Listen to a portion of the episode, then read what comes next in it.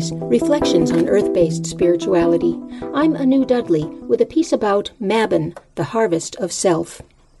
With the fall equinox now upon us, we arrive at the holiday of Mabon, the harvest of self. Mabon is often called the forgotten holiday because it has no particular forms of celebration associated with it other than general harvest motifs like sheaves of wheat, baskets of fruit, and rituals of thanksgiving. Historically, people were far too busy harvesting, processing, and preserving their crops to have much time for spiritual observance of the fall equinox, and so most celebrations seem to have been light-hearted breaks from laboring, fueled by food and drink.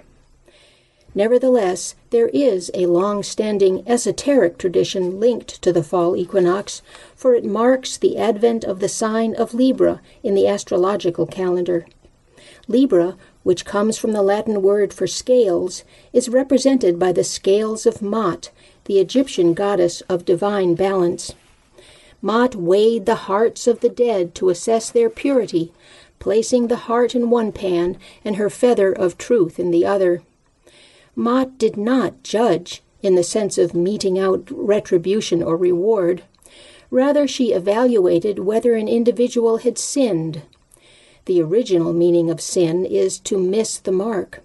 And by weighing their hearts, Maat determined whether the person had lived the life of a whole human being, that is, a life of wonder, joy, compassion, honesty, and generosity, or if they had missed that mark and led instead a life of fear, isolation, and lack of compassion. In Maat's story, those whose hearts were in balance with the feather of truth passed on to commune with the gods. Those whose hearts were heavy with sin were eaten by the goddess Ammit, the devourer, and then passed on to the underworld to be healed and prepared for rebirth. In discussing Libra and the scales of Mott, we may seem to have strayed from the pagan holiday of Mabon, the harvest of self, except that Mabon is about assessing the purity of one's heart and the authenticity of the self. Each of us can take on the role of Maat in the fall equinox and think back over the past year to evaluate whether we have missed the mark of manifesting as whole human beings or whether we can say, Yes, I have experienced wonder and joy. I have had moments of compassion, honesty, and generosity. I am on the path of my true self. Mabon is also the harvest of fruit. Fruit is the culmination of the season's growth, and it contains the seeds of the coming year's growth, representing the perpetual cycle of life. Apples, a fall fruit, were associated with immortality, especially in Western culture.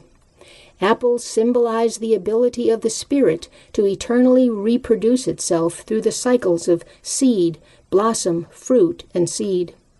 The mother goddess Hera fed the gods on her apples of immortality, as did the Norse goddess Idun. And the land of immortality in Arthurian legend was called Avalon, the Isle of Apples. So, fruit and self are mystically linked at Mabon, when, with kindness and compassion for ourselves, we examine our past year and assess whether or not our lives have borne the fruit we wanted to produce, in particular, the fruit that represents our authentic selves. Mabon may be the forgotten holiday because we long ago left the judging of ourselves to others.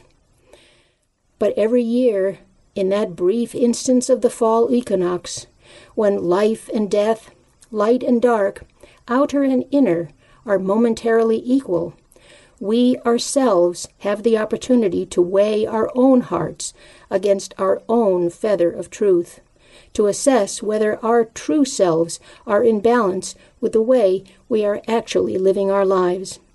Blessed be You've been listening to Earthwise, reflections on earth based spirituality. I'm Anu Dudley.